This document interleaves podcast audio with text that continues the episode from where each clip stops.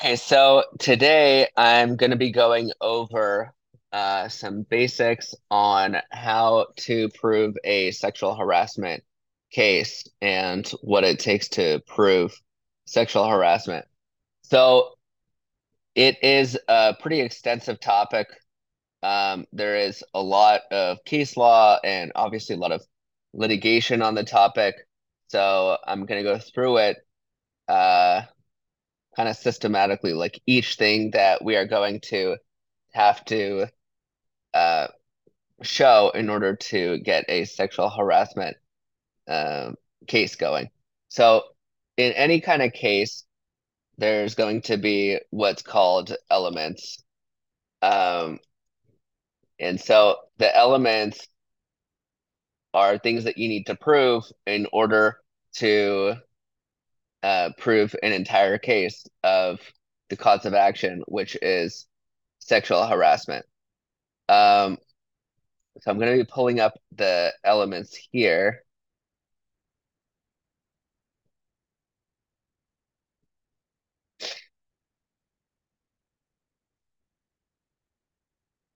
And these elements are under what's called the Fair Employment Housing Act of California. Uh, so that is the governing code in terms of what constitutes uh, sexual harassment. So there are several different types of sexual harassment. I am going to be focusing on not quid pro quo, uh, but just general basic uh, sexual harassment. So I'm going to add it right here.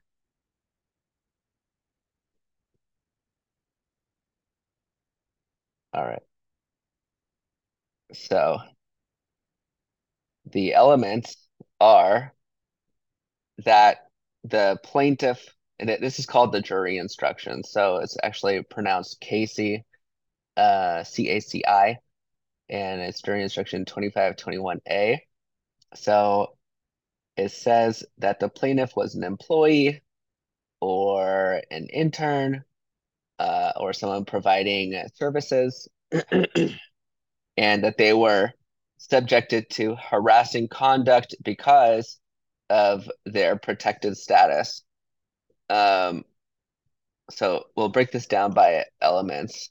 So element one, um, that they worked for the employer.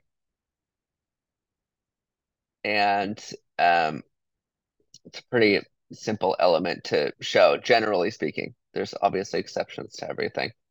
Uh, section two, uh, element two, that they were subjected to harassment because of their protected status.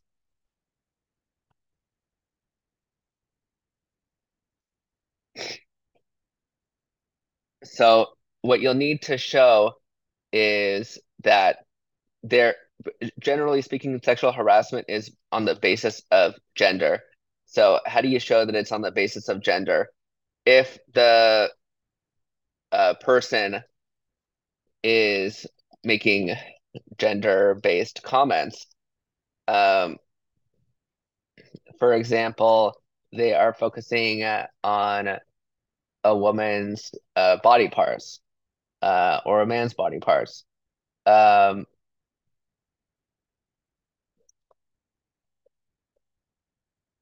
another way is if the person is uh, targeting people of the same uh, protected status, which if they are targeting uh, only women